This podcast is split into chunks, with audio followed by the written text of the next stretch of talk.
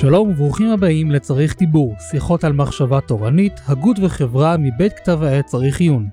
שמי מוישי והיום אנחנו נשוחח על שירה חרדית. בית המדרש ועולם השירה אחוזים ודבוקים זה בזה מדורי דורות. שורשי השירה העברית נעוצים בקודש פנימה, משירי רבי אלעזר הקליר, דרך שירת אור עזה בספרד, ועד לשירת האחרונים דוגמת יוסף צבי רימון, זלדה ועוד. אבל השירה הזאת ב-ארבע מאות השנים האחרונות קצת נשכחה מבתי המדרש ובכלל מהציבור שלנו מהחברה שלנו. אבל בשנים האחרונות אנחנו עדים להתעוררות חדשה בתוך בית המדרש ליצירה תורנית, אמונית, חדשה אפשר לקרוא לזה. וכחלק מאותה תנועה קמה קהילה של יוצרים בוגרי בית המדרש החרדי בשם מקום של אש, שלפני כשלוש שנים, בליל קיץ בעיר אם תרצו, הם ערכו יורצייט מיוחד לזכרה של המשוררת זלדה, ובחודש טבת האחרון הם הוציאו קונטרס שירה ויצירה בשם מיגו. ועל מנת לשוחח על התופעה המיוחדת הזו נמצא איתנו כאן אלי שטרן, עורך כתב העת מיגו. שלום אלי. שלום מוישי. תודה רבה שבאת. איזה כיף להיות פה, שמח, תודה. בואו נתחיל לדבר קודם כל, כי באמת זה נושא רחב מאוד, ובשיחה המקדימה שלנו סיכמנו על זה שיש המון מה לדבר. והייתי רוצה שאולי אה, נתחיל מהמתבקש. אני אשמח אם תוכל להקריא לנו שיר, כך כדי שנוכל לדבר עליו ומשם נתקדם. מעולה. אז אה, אני אתחיל עם מחווה למשוררת אה, שהיא השראה בשבילנו, שזו זלדה. אני אתחיל עם שיר שנקרא שני יסודות. אני חושב שבמידה מסוימת הוא מבטא אולי משהו שאני רוצה להגיד פה. שני יסודות. הלהבה אומרת לברוש, כאשר אני רואה כמה אתה שענן, כמה אותה גאון, משהו בתוכי משתולל. איך אפשר לעבור את החיים הנוראים האלה, בלי שמץ של טירוף, בלי שמץ של רוחניות, בלי שמץ של דמיון, בלי שמץ של חירות, בגאווה עתיקה וקודרת. לו יכולתי, הייתי שורפת את הממסד ששמו תקופות השנה, ואת התלות הארורה שלך באדמה, באוויר, בשמש, במטר ובטל. הברוש שותק. הוא יודע שיש בו טירוף, שיש בו חירות, שיש בו דמיון, שיש בו רוחניות.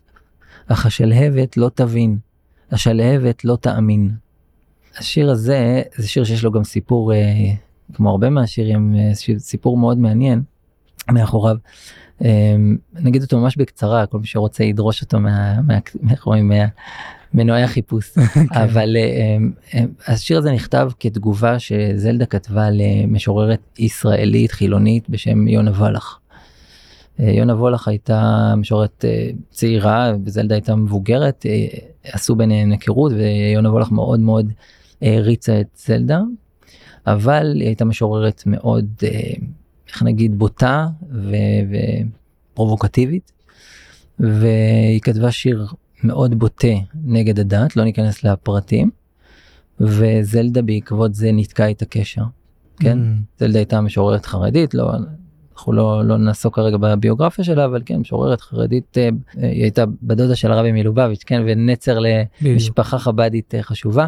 על כל פנים, זלדה נתקע איתה את הקשר, והשיר הזה נכתב בעקבות חוסר הפער הזה ביניהם, או המתח הזה שזלדה בעצם כותבת כאן על, על האש הגדולה, כן? על הרצון הבוערת, שזה אפשר לפרש את זה בכל מיני דרכים, זה הרצו, זה המקו, הר, הר, הר, יש רצו ושוב בבן אדם, אז הרצו, הניסיון להג, לפרוץ גבולות, ל, ל, ל, אם זה גם מבחינה דתית, כן?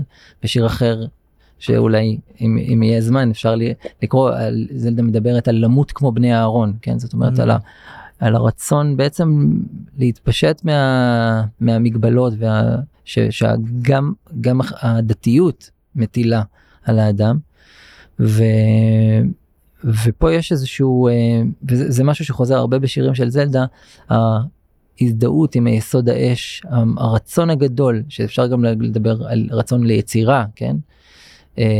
מה שהרב קוק קורא שלהבת הנשמה, כן? ו, ומצד שני, יש פה, היא מציבה את עצמה דווקא כדימוי של ברוש, לעומת, לעומת שלהבת, כן? לעומת להבה, שהלהבה היה לועגת לברוש, איך שהוא תקוע באדמה, והוא תקוע במקום. אולי והוא, זה והוא... גם יונה וולח, שלועגת נכון, לברוש. כן, שהוא... כן, כן, זה בדיוק זה.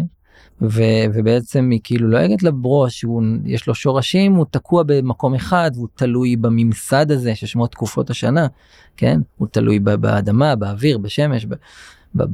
בגשם, והאמירה פה היא שהברוש שותק, הוא יודע שיש בו טירוף, שיש בו חירות, שיש בו דמיון, שיש בו רוחניות, השלבת לא תבין. כלומר, האש הזו קיימת, היא רק עוברת אולי איזשהו מיתוק, היא עוברת איזו התמרה, במקום אחר זלדה מדברת על נרות השבת, שזה אש שעוברת, זה גם אש. אבל זה אש שהיא עוברת איזה מין עידון ומיתוק. מעניין. אז זה מכניס אותי לחשיבה הגדולה על הנושא הזה של שירה, כשאנחנו מדברים על שירה, התחלת בפתיח שירה חרדית, ואני לא יודע אם, אם, אם זו הגדרה המדויקת, אבל זו הגדרה קצת עדיין זרה לי ודאי, ועדיין כאילו כשמדברים על, על המפגש הזה בין, בין אנשים חרדים, ד, דתיים, לבין יצירה, זה בעצם מעלה את השאלה הזאת. היצירה היא לכאורה, אמורה להיות חופשית, כן? לפחות ככה היא, כן, היא אמורה, היא אמורה, אני מסכים גם עם האמירה, זאת אומרת, היא צריכה להיות חופשית, והיא נובעת מאיזושהי בעירה פנימית, היא לא בכלים של שכל, של תבניות, של ממסד, אוקיי? מצד אחד, מצד שני, כן, איך עושים לזה מיתוק? כן, זו שאלה שאני מעסיקה אותי מאוד. איך, איך עושים לזה מיתוק ולא איך מחבים אותה. אוקיי, okay, אני חושב שכבר בדברי הפתיחה שלך, כבר אה, הנחת כאן מה שנקרא קרקע פוריה לכמה שאלות. בהחלט. ואני חושב אבל יודע מה, אני כן אוהב בתחילת כל דיון, לנסות ולהגדיר, כשאנחנו אומרים שירה, מה הופך כמה מילים לשירה? מה, איזה, איזה חוט של קסם צריך להיות שם כדי שהמילים האלו, יפכו מסתם משפט, וזה מזכיר לי שממש לפני כמה ימים ראיתי שעידן ריחל אה, פרסם, גם פזמוני ידוע ישראלי, והוא כתב, במחשבה שנייה, לא כל טקסט מנוקד שכתוב בחלוקה מוזרה בשורות נפרדות, הוא שירה. והטקסט הזה עצמו מנוקד ומחולק יפה. בחלוקה מוזרה של שורות. יפה. אז לכן באמת השאלה היא, מה הופך שיר, או מה, או מה הופך מילים לשירה? אוקיי, okay. האמת שצריך פה הרבה הרבה להגיד דברים, אפשר לדבר על זה בלי סוף, וגם נשפחו, איך אומרים, נהרות של דיו על השאלה מה זו שירה, בסדר? לא, לא ניכנס עכשיו ל, ל, לכל התיאוריות, מה, מה היא שירה, וכמובן ששירה גם כמו כל אומנות, עוברת, עובר, יש לה היסטוריה, זאת אומרת, כמו שלכל האומנויות יש, יש היסטוריה, פעם, כן, בציור היה ציור כזה וציור כזה, כל מיני אופנים, אז גם שירה יש לה היסטוריה, והיא משתנה, האופן של האומנות. אבל נגיד כן את הדברים הכי בסיסיים, כיוון בפרט כשאנחנו מדברים בתוך הציבור שלנו, אז כשמדברים על שירה, בדרך כלל מדברים על שירה מנוגנת, על ש... שרים, ששרים, כן? זה, זה כבר צריך להבהיר בתחילת הדברים שלנו, שאנחנו מדברים על שירה כתובה, לא שירה מולחנת, שזה כבר דבר זר, זר ולא זר, כי אנחנו מכירים בעצם, כן, אנחנו מכירים שירה כבר במקרא, כבר בתורה, ו- ו- ומכירים זמירות ופיוטים, ו- אבל בכל זאת שירה מודרנית זה דבר שלא קיים אצלנו, ב- מתחיל להיות קיים אני חושב, אבל, וגם את זה צריך להסביר מה זה בדיוק, אולי נגיד כמה מאפיינים מאוד מינימליסטיים, בסיסיים, אנחנו מדברים באמת על משהו שהוא לא פרוזה קודם כל, כלומר לא דווקא טקסט אה, סיפורי, למרות שיש גם קצת לפעמים אה, סיפורים מסוימים בשירה, שירים שהם יותר סיפוריים, אם, אם הזכרנו את זלדה, אז כן, יש לה ממש שירים שהם סיפור, אבל זה לא, זה, זה לא פרוזה במובן הזה שזה לא מעביר איזושהי אינפורמציה בדרך, אה, בדרך גם לא אינפורמציה סיפורית, בדרך הרגילה, בדרך אה, מובנית, לוגית, עם התחלה וסוף, אה, זה אומנות, שעושה שימוש במילים, כלומר בשפה, היא צריכה לח... לעשות משהו בשפה, היא צריכה, זה כמו חומרי הבניין של האומנות, כמו שלצייר חומרי, חומרי האומנות שלו, כן, הם, הם הצבעים והמכחול, אז החומרים שאיתם המשורר משתמש זה עם, עם, עם המילים, בסדר? הוא בולש אותם, הוא לוקח, הוא משתמש איתם, הוא בונה אותם מחדש, להבדיל מפרוזה, שפרוזה יש תבניות, תבניות אפשר לחדש כמובן שמה ולייפות ולכתוב יותר יפה ו- ולבחור מילים, כל מיני משלבים, אבל, אבל המשורר חופשי הרבה יותר בשימוש שלו בשפה, הוא פשוט מפרק ומרכיב, הוא בונה משפטים מחדש, הוא לא, הוא לא, הוא לא נאמן, הוא לא, הוא לא, זאת אומרת, הוא לא חייב לציית ללוגיקה, ל, ל, ל, לא ללוגיקה תחבירית, וגם לא ללוגיקה של החיים, זאת אומרת, זה, זה, במידה מסוימת זה יכול להיות כמו חלום, שיר הוא כמו חלום, הוא אין בו דברים, כן, דברים קורים. מוקדם ומאוחר. כן, אין מוקדם ומאוחר בשיר, ו, ו, ו, אז זאת אומרת, יש בו, זה, זה מרכיבים, אפשר למנות עוד כמה דברים, אבל יש כמה מרכיבים שהם, מעניין. להבדיל משירה, קדומה יותר, שהיא למשל מה שמאבחן אותה, זה, מוקדם, זה, זה יותר המבנים. המבנים, המבנים ומשקלים, גם היום יש שכותבים במבנים ומשקלים, ויש אפילו חזרה לזה, ויש כל מיני ז'אנרים, אבל, אבל בשירה המודרנית, זאת אומרת, זה פחות, זה חלק מהחידוש של השירה המודרנית, היא שהיא נקטע את, ה, את כל הציות למבנים, ול, כחלק מה, ופה אנחנו מגיעים לנקודה הכי חשובה, שההלך נפש, או ה, מה שה...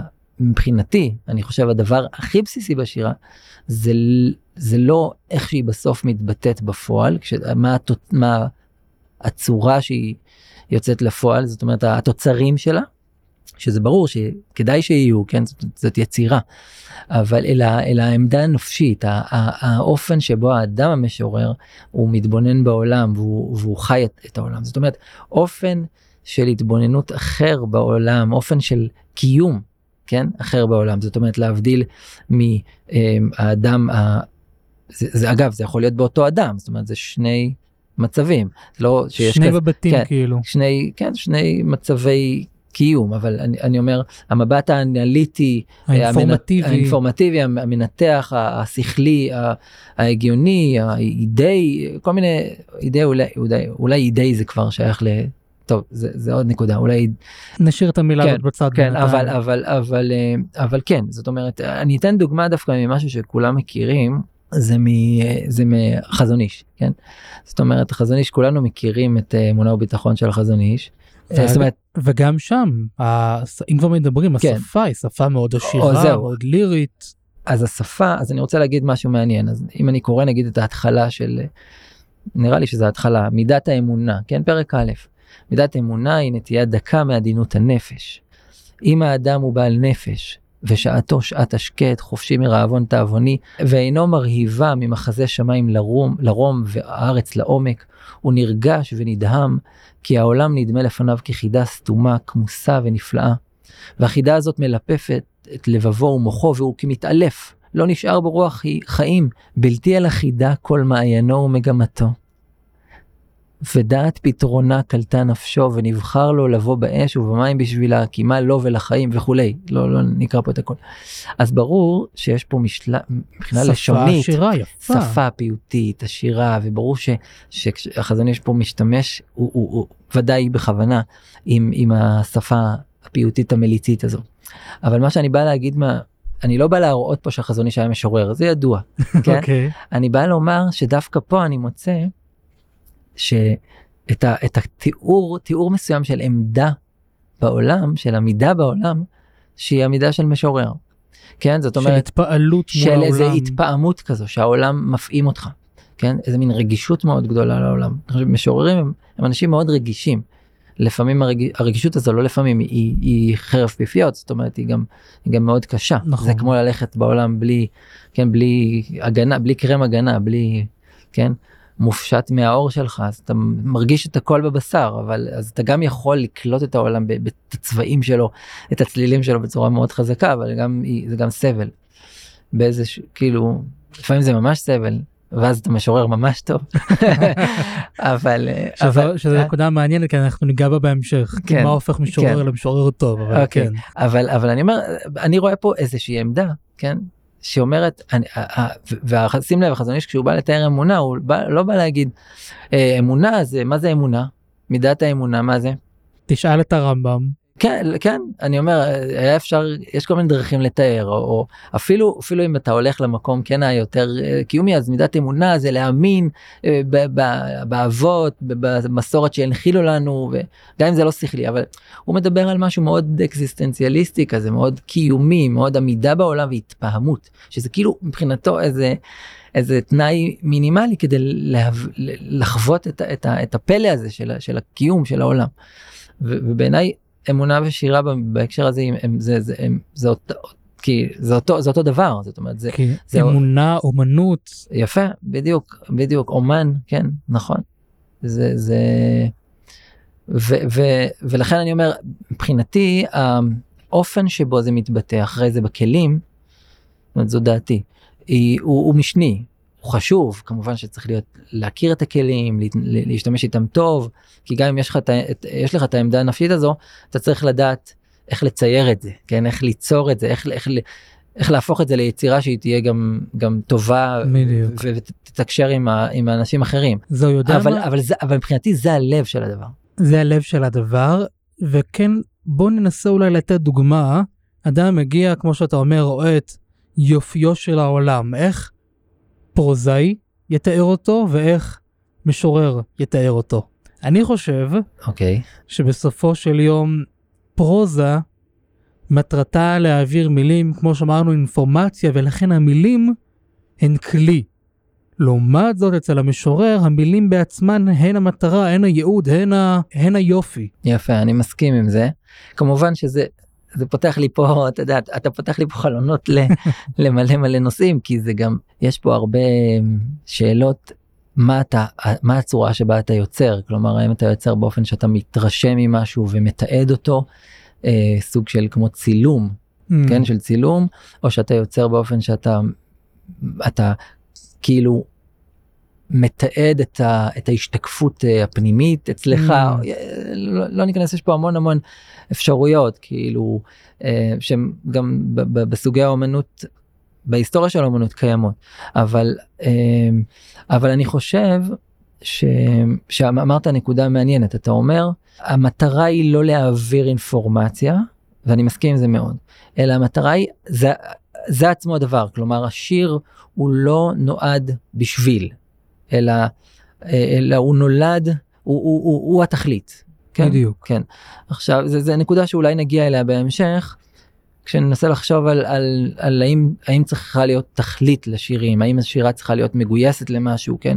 האם, האם, יש, האם היא יכולה להיות בפני עצמה, שירה או יצירה באופן כללי.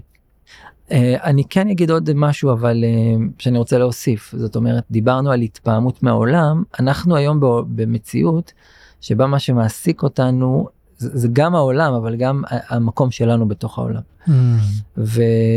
ובמובן הזה,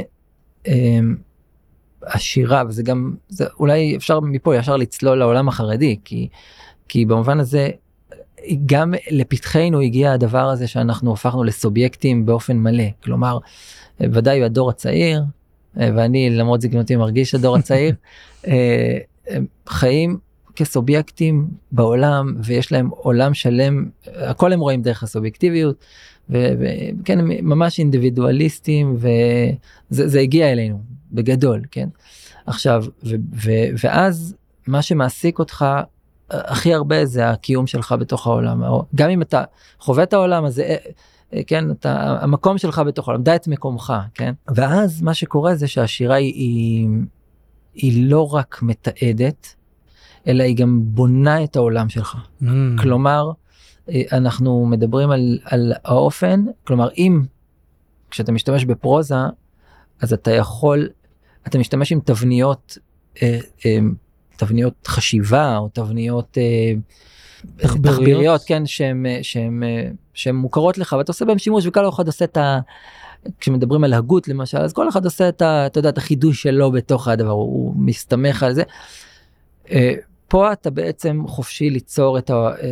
כמו שדיברנו מקודם, אבני הלגו האלה של המילים, אתה, אתה יוצר את העולם שלך באיזשהו מקום, אתה חופשי הרבה יותר ליצור את העולם שלך, אתה, אתה בונה, אתה מבנה, כן, את העולם, בהיגיון שהוא לא היגיון של העולם, אלא הוא היגיון פנימי שלך. באיזשהו מקום הרי הנפש שלנו לא בנויה בהיגיון. נכון, הנפש שלנו היא די... יש אנשים ש... אני לא יודע, יש אנשים שאולי חושבים שהכל הגיוני אצלם, זאת אומרת שחש... אני לפחות בחוויה שלי זה שהנפש היא כאוטית, כן? כלומר, היא... יש בה חלקים יותר מסודרים, אבל יש בלגן גדול. כלומר... מעניין. איך כתוב, כתוב, הכובע לב והנוש הוא מי ידענו, זאת אומרת, יש איזה משהו אה, מאוד מסובך, מאוד, לא יודע אם זה מסובך, מאוד שקשה, מורכב, ל, מורכב וקשה, ואי אפשר להסביר אותו במילים, אה, כן, של היגיון, אה, ו... כן, החלום, אם דיברנו על חלום, אז חלום הוא, הוא באיזשהו מקום השתקפות יותר, יותר אמיתית של הנפש שלנו, כן, הוא...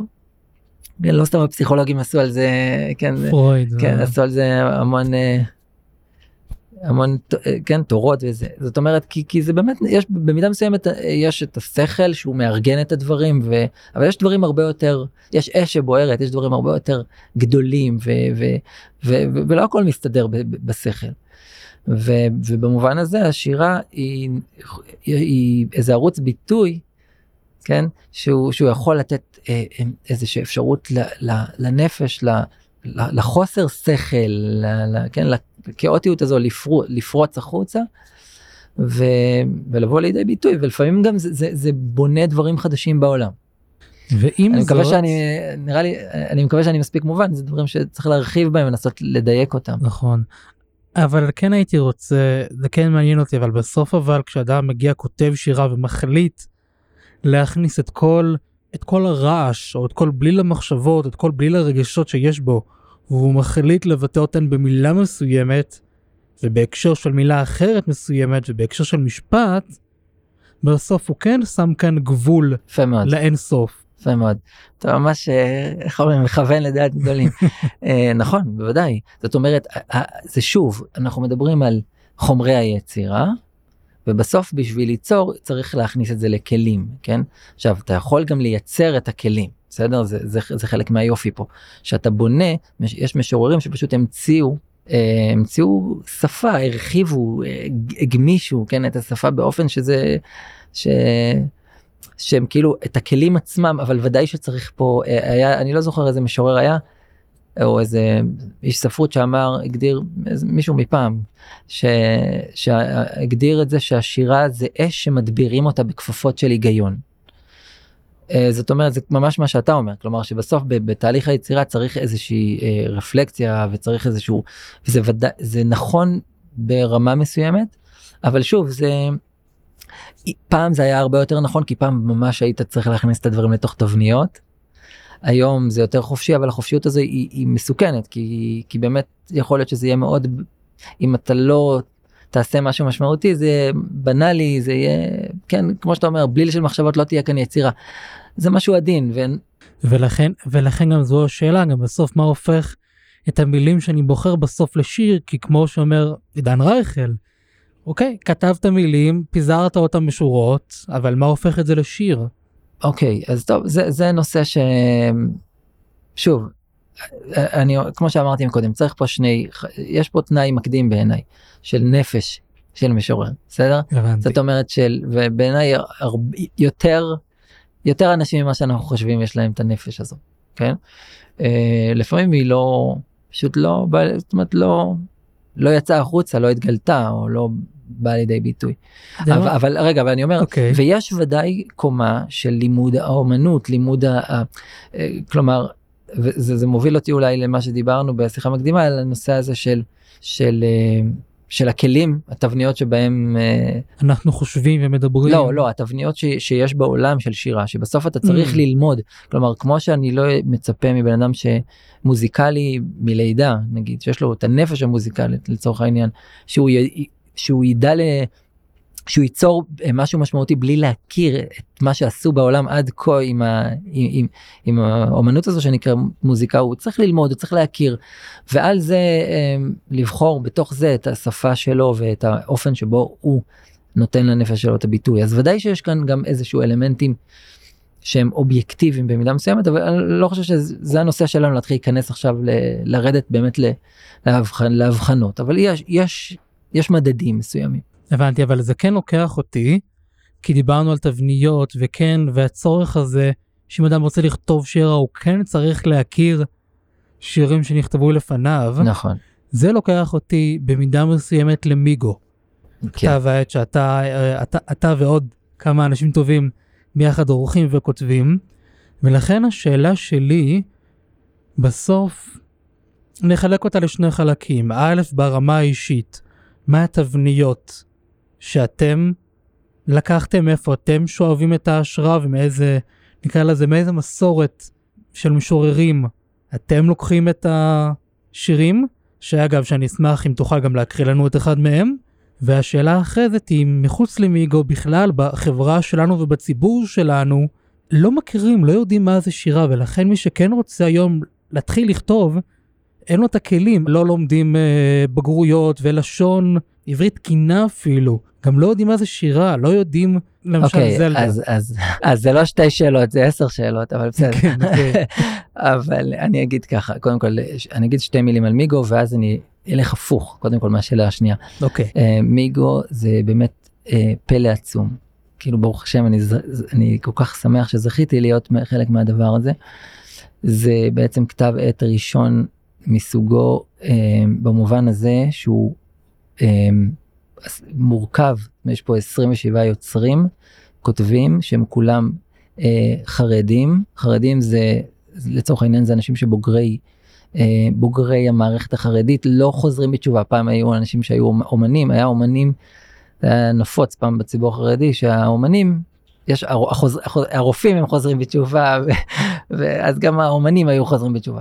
אבל פה אנחנו מדברים על אנשים שהם ילידים לצורך העניין, ילידיים, כן? זאת אומרת, וממש צמחו בישיבות, חברים שלנו, אנשים מהמעגלים שלנו, ו, ויש פה יצירה מאוד אמיתית ו, וכינה, וגם, וגם, וגם, וגם עומדת בקריטריונים אה, אה, אובייקטיביים, עד כמה שאפשר להגיד.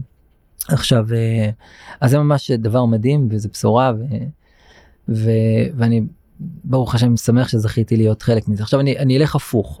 אתה אומר, לא מכירים בציבור שלנו אה, שירה. שירה, נכון.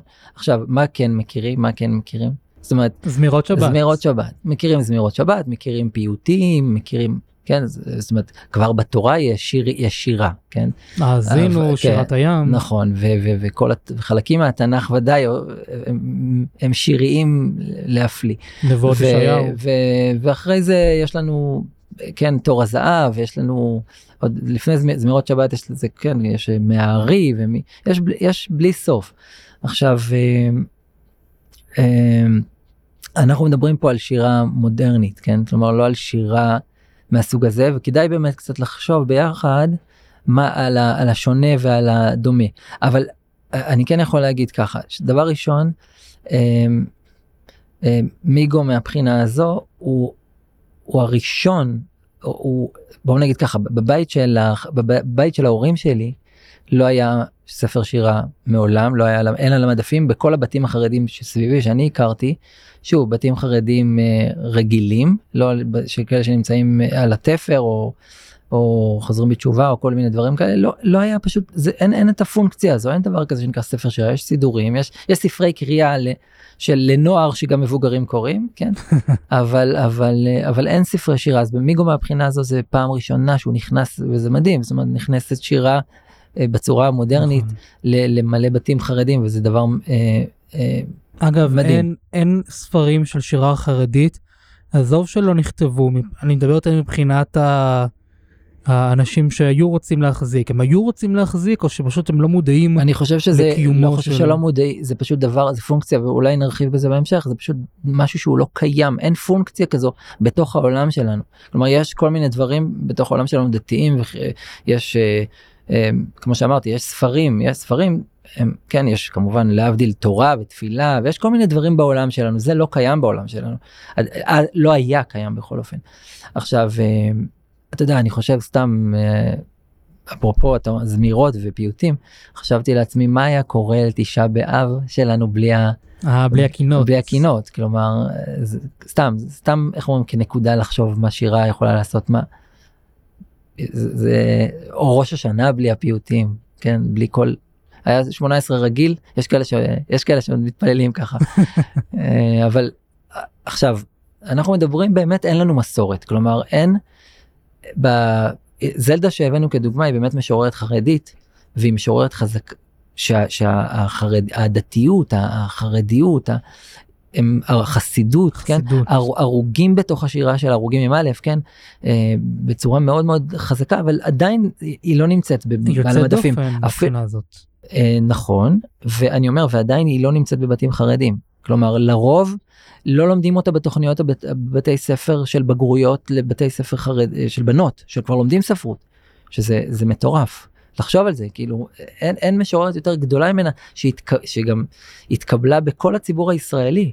ממש השירים של נכון. הקנונים, יש לה כמה שירים שהם נכנסו, למשל, כן, זה נהפך לכל, בכל התקסים, ואצלנו לא, זה אבסורד. אגב, אני התפלאתי כשגיליתי שזה מגיע ממנה. כן. רגש אותי, אמרתי, וואו, יפה, כאילו.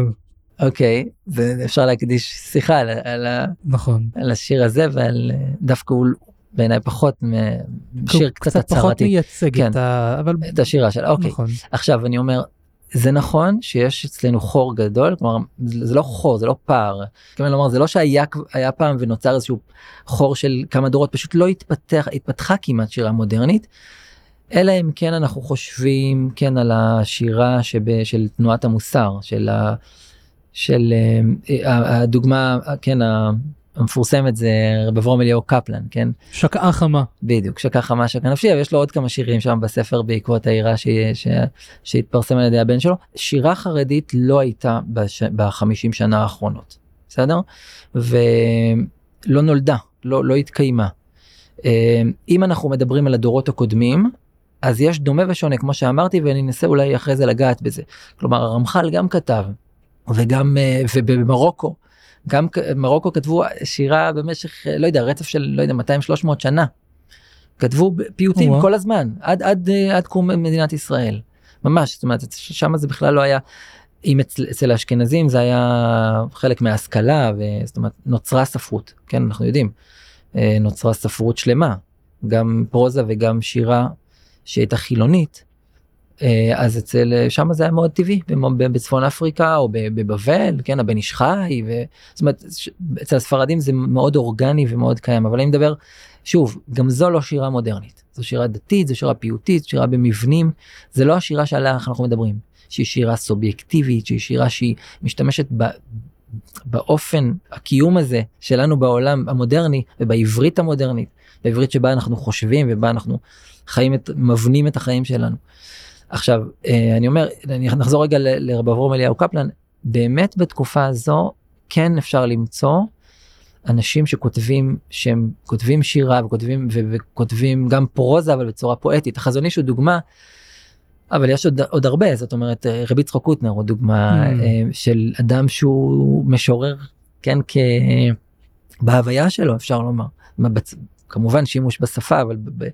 עכשיו, יש משהו מעניין, יש כתב, היה כתב עת שיצא בטלז בשנות ה-עשרים של המאה הקודמת, כן, זאת אומרת, מאה, של המאה ה-עשרים. אלף תשע מאות עשרים. כן, אלף תשע מאות עשרים עד אלף תשע מאות שלושים, אולי זה סוף שנות ה-עשרים, עכשיו אלף תשע מאות עשרים ושמונה כזה, כמה שנים זה יצא ממש, וזה כתב עת שיצא מטלז, שהייתה גם עיר מעניינת מהבחינה הזו, מאוד מודרנית, חרדית מודרנית, במובן ש... Mm. כלומר, במובן שהיה שם פדגוגיה ובתי ספר מתקדמים חרדים, אם זה יבנה, כן, סמינר למורים, והישיבה עצמה של תלז הייתה מאוד, כן, פילוסופית, וממש התכתבה עם, עם, עם רוחות הזמן, אולי אפשר לומר. ולא רק היא, גם סלבודקה במידה מסוימת, אבל תלז זה... ואז בתלז יצא כתב עת שנקרא הנאמן, לא יתד נאמן, כן? הנאמן, שהוא כתב את ספרותי של, הגותי ספרותי של, שיצא מחוגי צעירי אגודת ישראל, משהו כזה. ושם אתה רואה בעצם חרדים, כן? סוג של חרדים, כן? ש, שכותבים שירה, זאת אומרת, בכל גיליון יש שירים, כן? בכל, וגם הכתיבה שם, יש שם גם דברים יותר כאילו פובליציסטיים, אבל יש שם גם הגות כזו, כן, פואט, פואטית כזו, ואתה רואה שהספרות היא, אפילו יש שם דבר מעניין, יש שם איזה משורר אנגלי, גוי, mm. שזה לא מוכר, חיפשתי אותו, ריצ'רד וויליאמס, משהו, שהוא, שהוא מתורגם שם בכמה בגיליונות, ששירים שלו מתורגמים. זאת אומרת, כאילו, אתה רואה שהספרות כגוף, כדבר, כמציאות, אה, קיים אצלהם בצורה, כן, זאת אומרת, זה, זה כן היה, אבל זה, ועדיין, זה לא, זה לא מה שאנחנו, זאת אומרת, זה, זה... רגע, ובוא באמת אבל נדבר, אבל למה אז זה כל כך היה חזק? כי אז, תקופת ההשכלה, הספרות, השירה, זה היה הדבר. נכון, נכון. ג'בוטינסקי הרי עזב את... מה הוא עזב? לא, לא, לא ג'בוטינסקי, זה היה ביאליק. ביאליק, כן, ברור. ביאליק סיפור... הרי עזב את... נכון, נכון. אז, אז, אז, לא אז צריך באמת להבין שספרות ב, בתקופה היא הייתה באמת מציאות אמיתית. היא הייתה ממש... היא, לא, היא הייתה משהו שבאמת משנה מציאות. כלומר, החשיבות, ההסתכלות שהסתכלו, אני לא יודע, אתה, אתה יודע מה, אולי נתקן, אולי, אולי, אני חושב שהסופרים חשבו שמשנה מציאות יותר מאשר זה שינה את המציאות. אבל, כלומר, אבל, אבל זאת הייתה התודעה בכל אופן, שספרות היא דבר משמעותי בעולם של ההשכלה, בעולם של, הצי, של הציונות, כן? זה היה, זה, זה היה, עיסוק מרכזי, זה היה עיסוק חשוב, והיה סוג של עבודה זרה, כן? כלומר, במובן, עיסוק איד, אידי דתי כמעט, כן? כלומר, וזה מעניין שהם מבינים שהם צריכים גם לאמץ את הדבר הזה, כמו שמאמצים את העיתונות, כן? כן?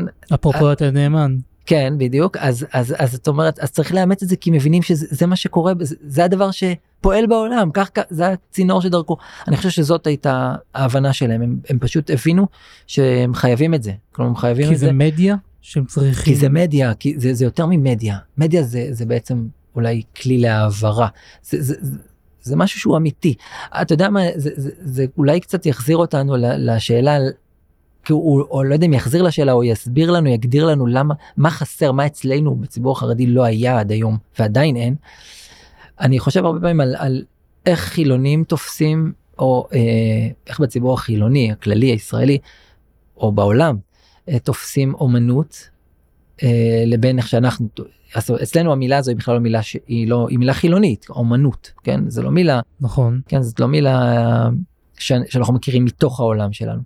אבל אני פעם חשבתי לעצמי איזשהו דימוי, אמרתי לעצמי ככה, אצלנו יש תורה, כן? עכשיו, כולנו יודעים שלימוד תורה, לימוד תורה זה לא, אה, זה, זה אופן קיום אה, ממשי במציאות שלנו. איך אפשר להראות את זה?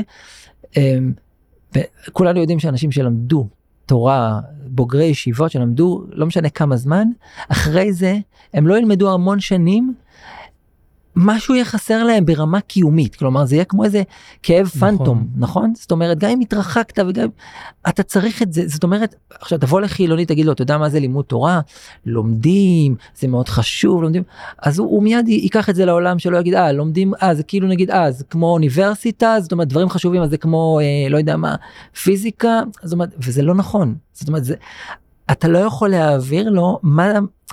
זה אופן קיום מסוים, זה המילה שיש לי כרגע להגיד, אופן קיום, ב- בתוך העולם, ואם אין לך את זה, אתה יכול לחשוב, לנסות במשלים, העולם שלך להבין, עכשיו, במו- ב- במובן מסוים, אני חושב שאצל, בעולם הכללי, אומנות היא כזו, היא, היא אופן קיום, היא אופן קיום, היא דבר אמיתי, היא דבר שהוא, הוא אמיתי, מה, מש, מתייחסים אליו ברצינות, בסדר? ומקימים בשבילו היכלות, כן? מוזיאונים. כן, ומתייחסים ממש ממש ברצינות, וזה כמעט כמו באופן דתי. ולכן, גם מובן שאצלנו לכאורה, אין לזה מקום. כלומר, כמעט, תעמיד ליד תורה ותפילה, אומנות, לא.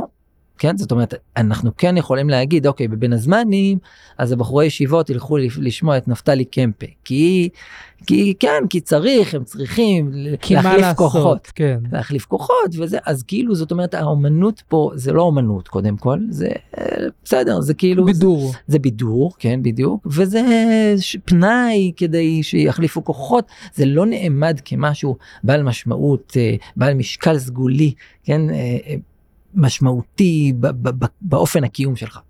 ואם נתחבר רגע למיגו, או בכלל לתנועת השירה הזאת שפורחת. או, אז, אז פה, פה אני, אני חייב להודות שאני, אני, כאחד שמשתתף בתנועה הזאת, ומה, אולי, כאילו, מהמובילים אולי, אז אני... זו אני, דילמה. אז זו דילמה מאוד גדולה. זאת אומרת, יש פה, אני יכול לפתוח לך פה אין ספור התחבטויות, שאני לא חושב שהן רק התחבטויות... דתיות, כלומר ערכיות, שגם אלה קיימות, זה גם התחבטויות שהן הם, הם אומנותיות, זאת אומרת יש להם שאלה מאוד גדולה, מה אנחנו עושים, מה אנחנו רוצים לעשות ביצירה שלנו, כלומר, מה אנחנו, עזוב מה ביצירה שלנו, מה אנחנו בכלל עושים, אוקיי? כלומר, לנסות להגדיר את מה שאנחנו עושים, אני, אני נוטה לחשוב ש, שהאומנות, שוב, אין לנו תחליף לזה, ואנחנו משתמשים במילה שהיא זרה, באופן אוטומטית, אני חושב שהמאזינים, ככה אני אפילו עדיין מרגיש שאומנות זה מילה זרה לנו. זו מילה שיש לה, היא עברית. קונוטציות כן, מאוד מסוימות. כן, עכשיו, אז, אז אין מה לעשות, אנחנו משאילים אותה, אבל אני חושב שעדיין, אומנ, האומנות שאני רוצה להשתתף בה, או שאני רוצה לעשות, או שאני עושה, היא כן צריכה להיות מחוברת, באופן אורגני, לדברים המשמעותיים בעולם שלי, שלנו. לאופני הקיום שלנו? המשמעותיים, כלומר, משמעותיים. כלומר לא לבידור של בין הזמנים, כי שיתבררו, אין ברירה ניתן להם, לצעירים שמבטלים תורה, אלא באופן מסוים, להרוג את זה, עם א' שוב, כן. בתוך העולם הדתי, העולם הערכי שלנו, הרוחני, הרוחני, ו- ופה, ופה זו שאלה מאוד גדולה ומסובכת. למה?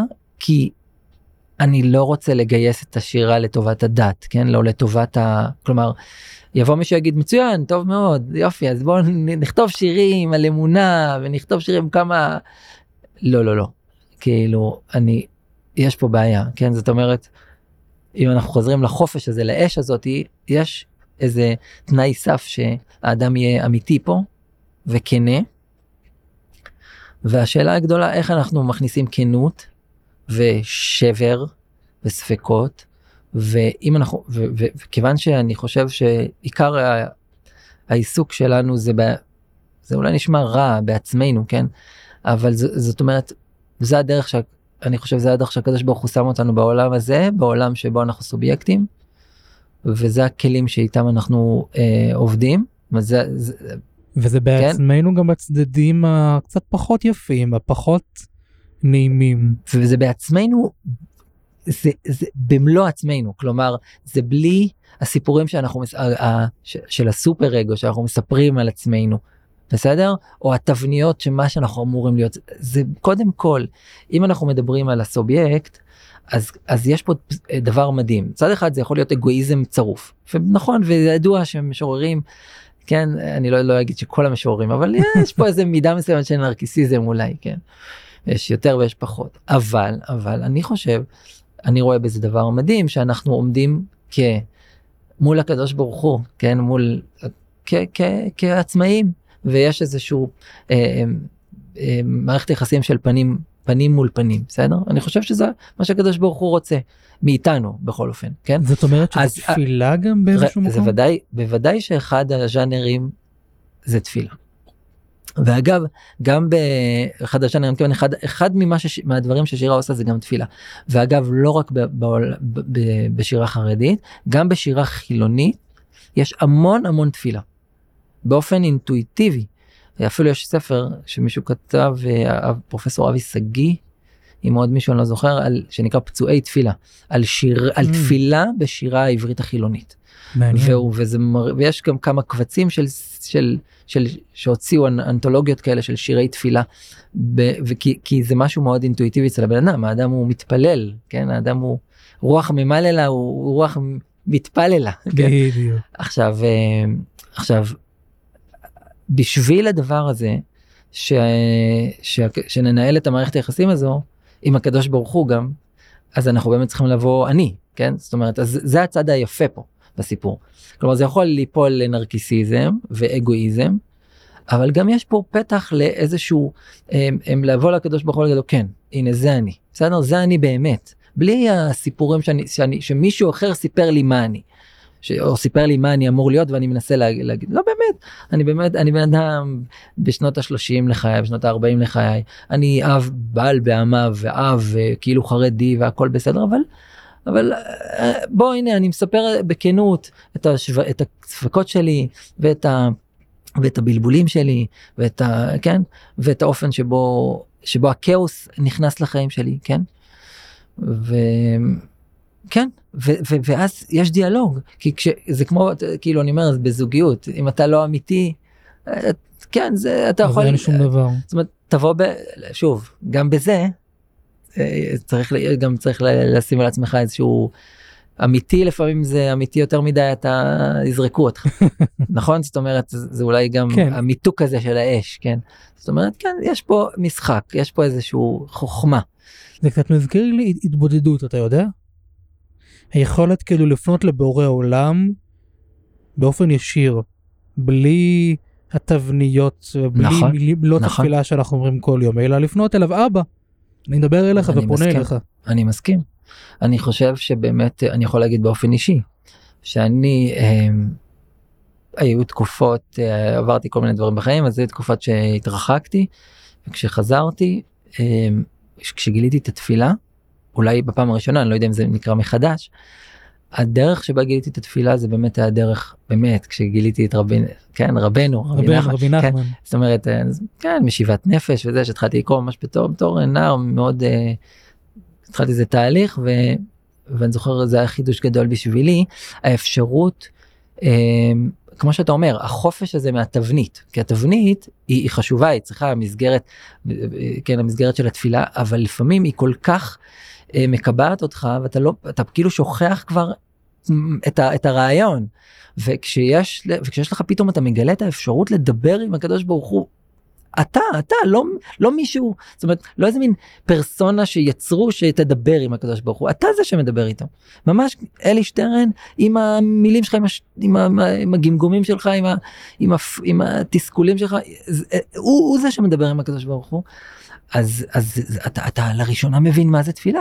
אחרי זה אתה יכול עם, עם, עם החוויה המדהימה הזו, לבוא ליצוק אותה בתוך הכלים, בתוך התבניות.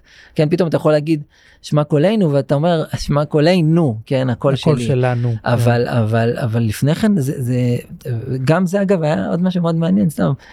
אחרי מהאנקדוטה, אני, אני התחלתי להתפלל בגיל, בשלב הזה, וזה שלב שהתחלתי להתפלל ב, בעברית, לא בלשון הקודש.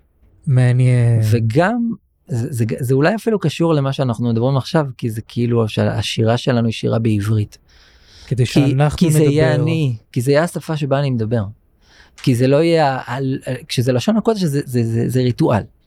בדיוק. כן? ו, ו, ו, וכשזה, זה, לי, אצלי זה עבד בכל אופן, כלומר, פתאום אמרתי, אשיבה שופטינו כבראשונה, אוקיי, זה העברית שבה אני חושב, שבה אני שומע מוזיקה, שבה, כאילו, שבה אני...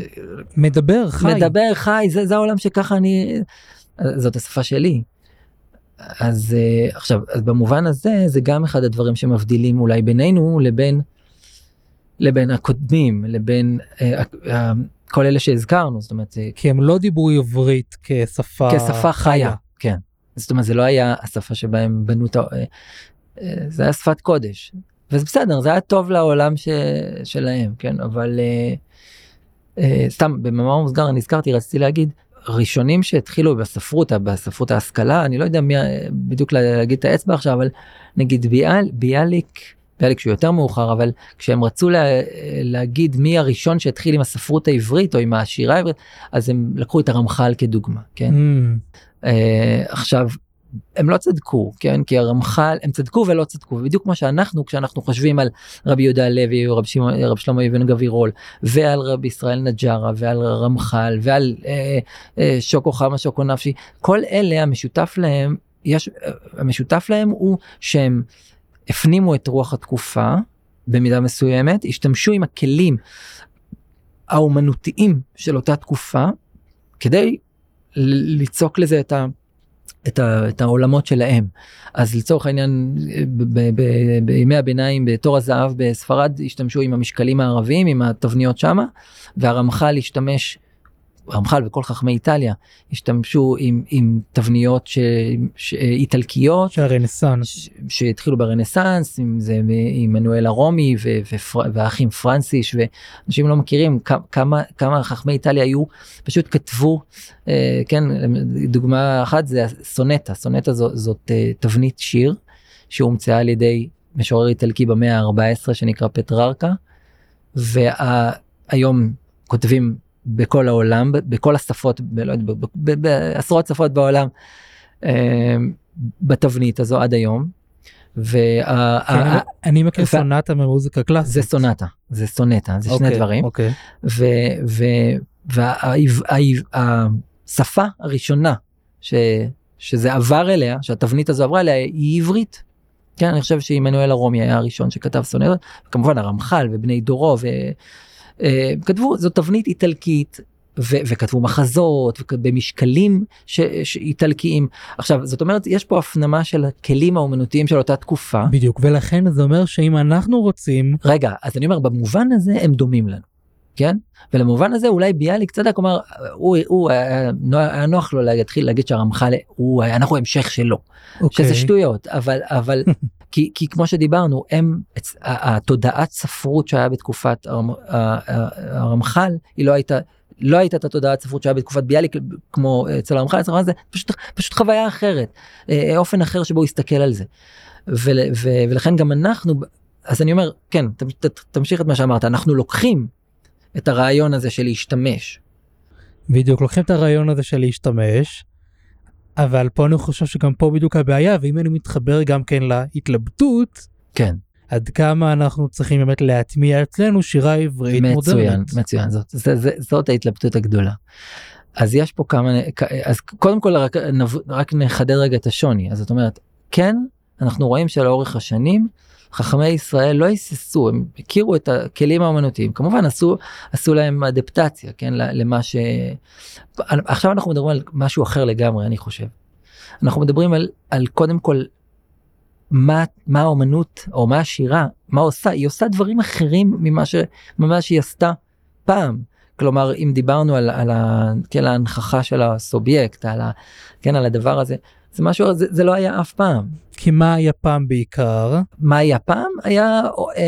היה ליופי, זה כמו שמוצרט כתב ליופי. זה היה ליופי, כאילו... זה היה בתוך אה, עולמות ש, של פחות סובייקטיביים, כן? זה היה ל, לצורך דתי, זה היה כל מיני, כל מיני, כל, כן, יש, אה, יש גם שירים חילוניים בתור הזהב בספרד, כלומר, אבל, אני, צריך, אני לא מספיק יודע, צריך לחשוב בכל תקופה מה היה השימוש, אבל אצלנו זה משהו אחר, מה אנחנו מדברים פה על, על אנשים, לצורך העניין, אתה ואני וחברים שלנו, שאנחנו רואים אותם, עזוב רגע את השירה בצד, אנחנו רואים איך הם חיים, אנחנו רואים שהעולם שלהם מתמלא ב, בחשיבה, ב, ב, עולם השיר, ב, ב, כאילו אופן הקיום שלהם, שוב אני חוזר לצמד מילים האלה, הוא, הוא, הוא, הוא, הוא, הוא ייחודי לדור הזה, כן?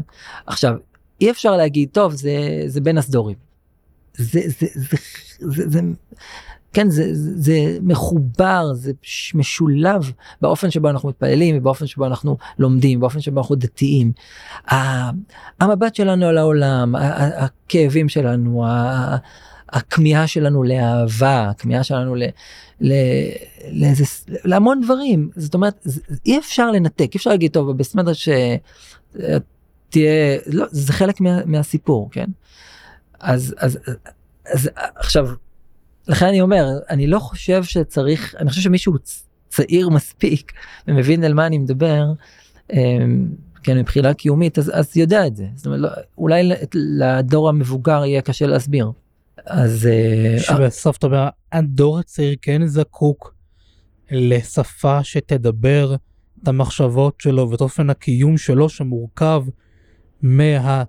תרבות שאופפת אותנו, לא, מהידע... לא, לא, אני לא מדבר, שנייה רגע, בוא נעשה הבחנה, בוא נעשה הבחנה, אני לא מדבר כרגע על התרבות שאופפת אותנו. אני מדבר על העובדה שאנחנו חיים, קודם כל, כסובייקטים, בעולם הזה, כלומר, יותר ויותר אנשים עסוקים ביחס שלהם עם כל דבר, כלומר, דע את מקומך, כלומר, לא דע את אלוקי אביך רק בלבד, לדעת איפה אני ביחס לכל הדבר הזה. ההבחנה אגב שאני חייב לרב אוריה אינבל ששמעתי ממנו את זה. הוא אומר להבדיל מדי את עצמך של היוונים, כן? שזה חידוש עצום. יש את לכאורה מנוגד את די את אלוקי אביך שלנו. אבל האמת הוא אומר שהמקבילה, שמה זה בעצם שני, שני קווים שלא מקבילים, אלוקי אביך ועצמך, זה, שני, זה לא נפגש, איפה זה נפגש? זה נפגש בדי את מקומך, זה איפה אני ביחס לדברים, איפה mm. אני ביחס לעולם, ואיפה אני ביחס ל- ל- לקדוש ברוך הוא, למקום, כן, המקום, קדוש ברוך הוא נקרא המקום. אז צריך לשים לב, אני לא מדבר, עוד שנייה אני אגיע איתך לנושא של התרבות הסובבת, שזה פה איזה קונפליקט גדול, אבל, אבל קודם כל סתם, שאנחנו חיים כסובייקטים, ודבר שני שאנחנו חיים בעברית, כן? כלומר, אנחנו, השפה שבה אנחנו חושבים היא עברית מודרנית, השפה שבה אנחנו מבנים את העולם שלנו, השפה ש... הכל, הכל מתרחש אצלנו בראש בעברית, לא בשפה של, של, של התפילה. ולכן אנחנו צריכים לייצר לנו עולם, עולם שהוא לא רק עולם שכלי הגותי, אלא גם עולם רגשי ונפשי. למה? כי הנפש הפועמת, האש הבוערת. כי האדם, כי האדם, כן, כן. כי אני כן, אני, אני כן רוצה גם לקשר את זה גם להתחלה. אמרנו הרי נפש של יוצר, נפש של כן, אמן, אגב כן. גם לרב קוק יש משפט. נכון. מי שיש לו נשמה של יוצר בדיוק, וכולי. כן. אז מי שיש לו נשמה של יוצר ורואה את העולם ונפגש עם העולם, הצורך שלו לתאר ולבטא את המפגש ואת ההתפעמות שלו במפגש עם העולם, מוכרח לבוא דווקא בשפה שבה הוא פוגש את העולם, דהיינו בעברית המודרנית. בוודאי. זה, אלה, זה, זה הכלים שיש לנו. ו, ואני, עכשיו אני אגיד עוד מילה, אפשר פה להעריך עוד הרבה מכל מיני כיוונים, אבל אני אגיד עוד מילה, כן, שהיא חשובה מאוד, לא יודע כמה זמן עוד יש לנו, צריך, חייב להספיק את זה. האמת, אני כבר, כבר עשרים דקות אני מחזיק בראש, אלי, אני רוצה שאתה קריא לי שיר. אוקיי, אז אתה יודע מה, בוא נקריא שיר, רק בשביל ככה. שיר דווקא, כן, מתוך התנועה הזו. אוקיי, אני אתחיל עם, עם, אולי דווקא עם שיר שלי, שיר שלא מופיע במיגו, הוא פורסם דווקא במקום אחר, זה, זה מתחיל ככה. אלוקים כפי שאיני מבין אותו, הקדוש ברוך הוא של הילדות, הנעלם וגם אין סוף לכאב. האר פניך אלינו דרך פרצופי אבותינו, אמותינו, דרך עיני נשותינו, חייך אלינו בחיוכם, חבק אותנו בחיבוקם, שלא נחפש אלוהים אחרים באינטרנט ונמות בצמה. וואו. אז בחרתי את זה דווקא כי היית, היית צריך שיר ורציתי להמשיך את הנושא הקודם. בוא רגע ואני כן נדבר על השיר הזה, כי זה כן okay. חשוב, ואז okay. נקח על הנקודה האחרונה, okay. ועוד שאלה האחרונה לסיום. אבל באמת, אבל בוא רגע נדבר על השיר הזה, כי מה שאני רואה בו קודם כל זה תפילה. נכון. תפילה על הקדוש ברוך הוא שבמידה מסוימת תשמור עליי. נכון. אני לא רוצה ללכת לאיבוד בכל המקומות, אם זה באינטרנט, אם זה במקומות אחרים, אני לא רוצה ללכת לאיבוד. וכן הייתי רוצה אולי שבדקה וחצי ננסה ככה קצת לנתח את זה מבחינה ספרותית כדי שתסביר לנו גם איזה רגש ניסית להביע, מה הצורה, איך אתה עושה את זה, כי בסוף כן חשוב לי שהמאזינים שלנו בבית בסוף יבינו מה זה שיר, איך הוא, איך זה עובד. אוקיי, זה בסדר. זה קצת קשה, האמת שזה פחות מה שהייתי בוחר בשביל להדגים את זה. ודע מה, אני כן הייתי רוצה ברשותך להקריא שיר, שיר שלך דווקא מתוך כתב העת מיגו, כדי שנוכל גם קצת לדבר עליו. ודע מה, אני אקריא אותו ואז אני אגיד לך מה חשבתי. מזמור לאיש בבורכו מפני עצמו. השם, מה מפותלות דרכי, כמה מפוצלות. רבים מחייכים לי בחסדך, רבים אומרים לי אין ישועתה לו באופן כללי בחיים. ואתה השם, מכיר אמיתי, רואה נתיבי בריחתי, פחזותי, פחדותי, פזיזותי, פזילתי. קום השם, דבקני חלק לחלק, שבר לשבר, למען העמוד בשתיקתך. קודם כל כן. מדהים. אוקיי, okay, תודה. כתוב מדהים. אז כמו שאתה יכול לראות, אני, רצית שאני אגיד אולי מילה על, על האופן שבו זה בנוי, אז אני חושב שדי בולט שאני לקחתי... מטיילים. כן, זאת אומרת שה, שהמבנה פה הוא מבנה... זה כן, שיש פה הרפרנס, מה שקוראים, הוא תהילים, אבל אני חושב שהוא היה מאוד מדויק לי באותו רגע שכתבתי את זה, זאת אומרת, זה היה, לא אמרתי בוא נעשה משחק על ספר תהילים, אלא פשוט זה, זה היה, ככה זה יצא, okay. אבל מה שאני רוצה להגיד שם הוא אמיתי, הוא תפילה אמיתית. האמת, באמת שני השירים האלה, שגם שאני הקראתי ושאתה הקראת, הם... הם הם, הם באמת יצאו שירי תפילה, אבל אתה יודע מה, אולי אני אתקיל אותך, אני רוצה לקרוא שיר של חבר של, ש, שאולי גם כאילו קצת מראה איך עושים רפרנס ממשהו שהוא מוכר לנו בעולם שלנו. אוקיי. Okay. זה שיר של מנדי דון, חבר, חבר, גם יש מהשירים שלו במיגו, אבל אני בוחר שיר אחר שלא התפרסם במיגו. טוב, אז אין לי מה לפתוח אצלי. כן, מנדי... אברך, תלמיד חכם, איש אשכולות אה, מיוחד מאוד, אשר נקרא במה מדליקין. במה מדליקין. ובמה אין מדליקים. ומדוע אנו מנסים בחלך ובירוקה, שעל פני חיינו, ובשחלת ובחלבנה, ושום קטוש, ושום דבר לא נדלק, ופורסים כפיים במתות הכזאת, ובעיתות העניינים ודחק הזמנים, וחרדת המים המחבים את הנרות הללו שאנו, שאנו אנה ממך, כל רחום, ויודע את העניין על בוריו, חוס ועצל, ואל תיתן לשאול תחתית, והעירה וספנים ושים שלום, ותלחץ על המתג שאני ממשש, ממשש כבר שלוש מיטות מסכנות מאוד, ולחוץ ולוחץ ומתפקע מפרפורי סבלנות, ושר בינתיים שירי קצר חשמלי באפלת עולם חדר המדרגות הזה. וואו, זה כאילו, זה לקחת את הסיטואציה הזאת מחד, מחדר המדרגות, ופתאום להעיר אותה. אם אני אשתמש דווקא בחושך של חדר המדרגות, פתאום להעיר את הסיטואציה כן, הזאת. ויש מתג, והכל הופך, זה, זה הופך למטאפורה, בעצם חדר המדרגות נהיה העולם, כן? נכון. ו, ו, ו, אבל שים לב למקום שממנו הוא יוצא, הוא יוצא מהבמה מדליקים, במה לא מדליקים, ולמה אנחנו, כן, יש לנו ו... בירוקה שעל פני חי, חיינו, יש פה שזירה מדהימה של, ה, של השפה המשנאית כאילו, עם, עם העולם, עם העברית שלנו, ועם העולם הכי אישי של הבן, שלנו. אה, יש המון, המון דוגמאות, הלוואי והייתי יכול פה, ל, ל, ל, ל, אולי בסוף אני, אולי אני אדחוף עוד משהו, אבל אני רוצה לחזור, כאילו, אני רוצה לחזור לשאלה הגדולה, שאולי גם קצת, אה, בהמשך לשירים האלה, שלושת השירים האלה הם לא כל כך מייצגים דווקא את, במיגו, כי יש במיגו הרבה קולות, כדאי לראות, כדאי לקרוא. יש דברים שהם יותר ישראליים, כן, יותר, פה זה ממש עם, אולי שלושתם. עם הרפרנסים הברורים. נכון, יש שירים שהם יותר עבריים, עברי, בעברית מודרנית, או בעברית, או אפילו, כאילו יותר, שייכים לעולם בצורה יותר ברורה, שירי הבאות, שירים, כן, שירים של יחסים, בין זוגים, אולי יש פה כל מיני דברים, אבל השאלה הגדולה, וקצת שאלת אותה ברמז, אני כבר עונה, זה הנושא הזה של ההתכתבות שלנו עם התרבות הישראלית. בסוף, בסוף, זה הרפרנס, אפרופו רפרנס, זה הרפרנסים שיש לנו, וזה הכלים שדרכם אנחנו לומדים איך לכתוב שירה מודרנית.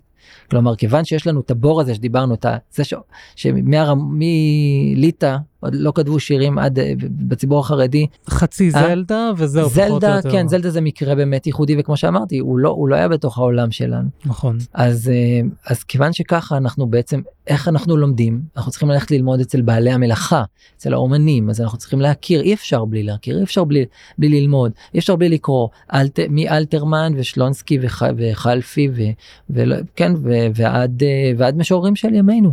יש שירה ישראלית בועטת וצעירה ומעולה, ויש שירה בציבור הדתי-לאומי. נועם חורב, אפרופו, אני יודע שהוא מאוד זה, למרות שיש קצת ביקורת. זה כבר שייך לז'אנר הפופולרי. אפרופו שדיברת על, כבר נושק לגבולות של מה שאמרת בשם עידן ריחל. אבל לא ניכנס פה עכשיו, לא נשחוט. אבל לא. אבל כן, יש עולם שלם של משוררים שעשו דברים. אנחנו לא יכולים להמציא את הגלגל, אנחנו צריכים ללמוד, ללמוד איך עושים, איך משתמשים בשפה, איך, איך בונים, מה זה, איך זה, איך, איך עושים מטאפורות ודימויים ו, וכל מיני צורות שיריות. אז בסוף צריך ללמוד את זה. מצד שני, אלה תבניות שאנחנו חושבים לעצמנו, רגע, אנחנו צריכים לאמץ את התבניות, אז בעצם מה שאנחנו עושים, אנחנו צריכים להיות משוררים ישראלים חרדים, זה מה שאנחנו צריכים להיות. זה גם קצת גם להוריד את החרדיות, כי זה קצת להנמיך את החומות. אני לא מדבר עכשיו על העניין של החשיפה, שזה סיפור, זה סוגיה בפני עצמה, אנשים בסוף, בחורי ישיבות היום חשופים, להמון המון תרבות זולה ונמוכה, פחות מטריד אותי עכשיו שהם יקראו, לא יודע מה, אבות ישורון. עדיף שהם יקראו את זה. זאת לא הבעיה.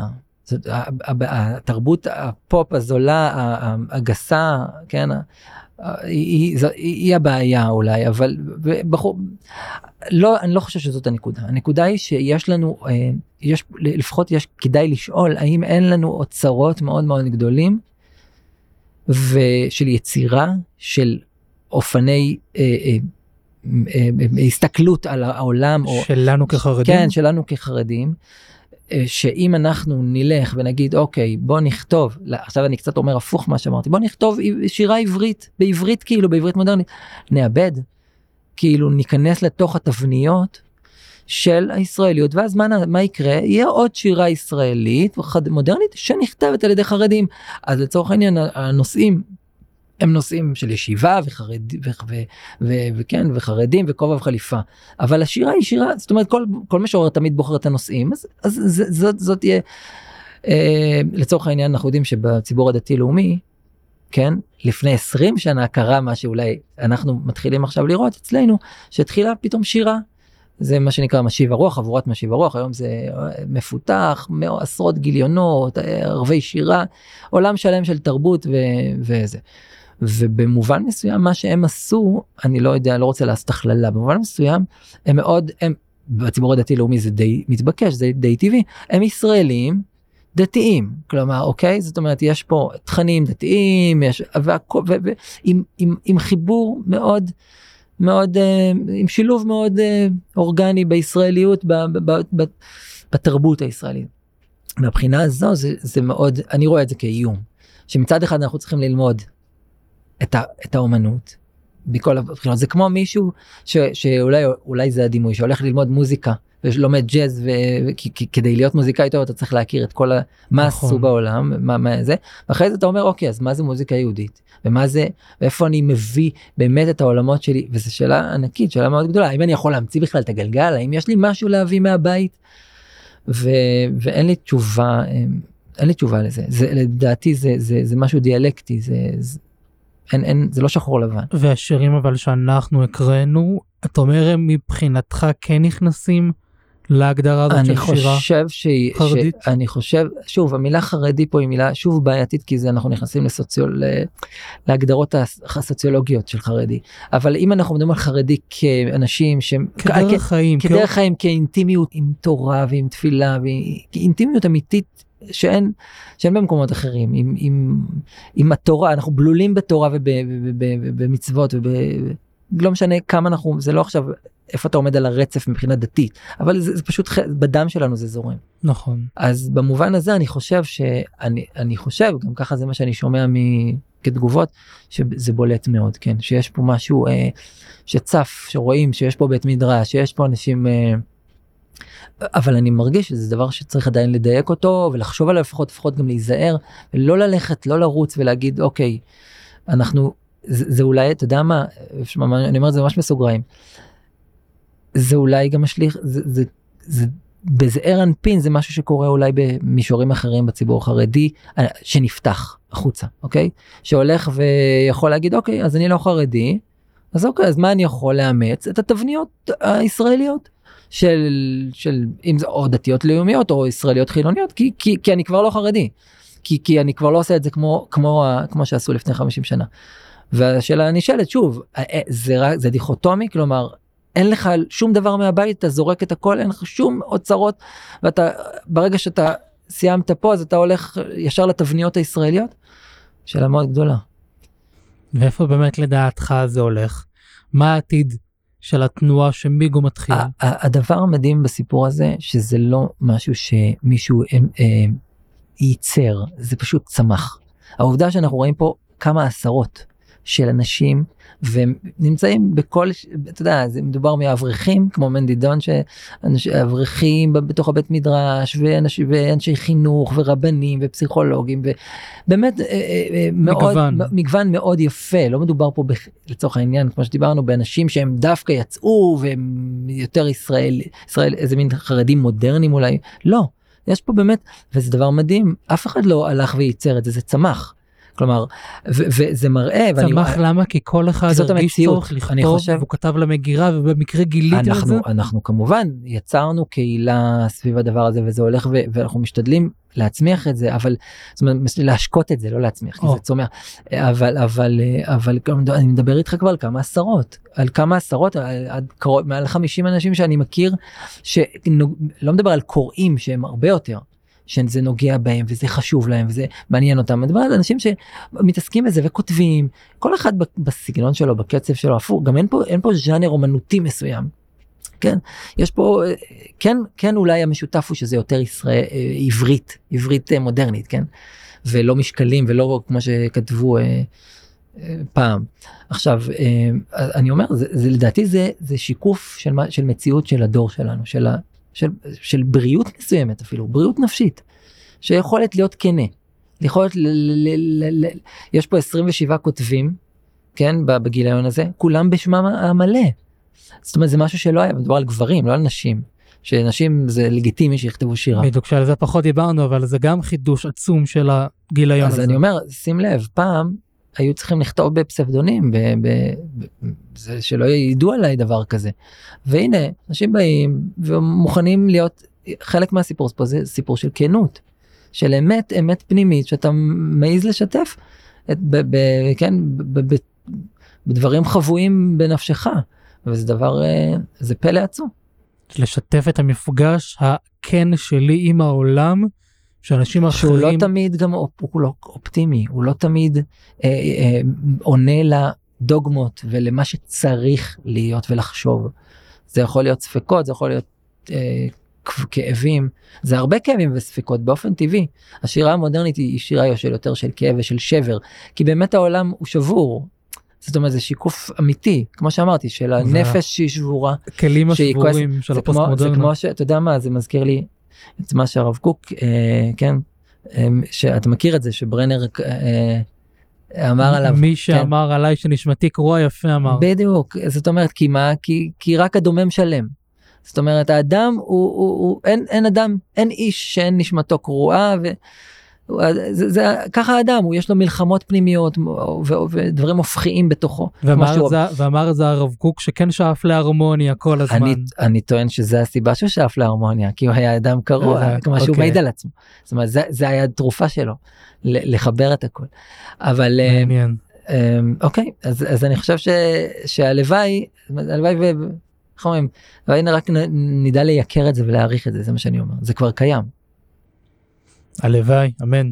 ולקראת סיום, הייתי רוצה שתקריא שני שירים אחרונים, גם כדי לפרגן לכותבים שלהם, וגם כדי שבסוף אנחנו מדברים פה על שירה, מדברים, מדברים, מדברים, בסוף גם צריך גם להקשיב לשירה. נכון, אני, אני, אגב, אני מסכים איתך, אולי הייתי צריך להגיד את זה בהתחלה, אולי היה מיותר, היינו צריכים רק להקריא שירים, כי יש משהו אה, כמעט לא נכון בלדבר על שירה, כי שירה, אנחנו מדברים, אנחנו מדברים על שירה בפרוזה, אז כאילו זה, זה פשוט לא הערוץ הנכון לדבר שירה, שירה צריך פשוט לשיר, לקרוא, לכתוב.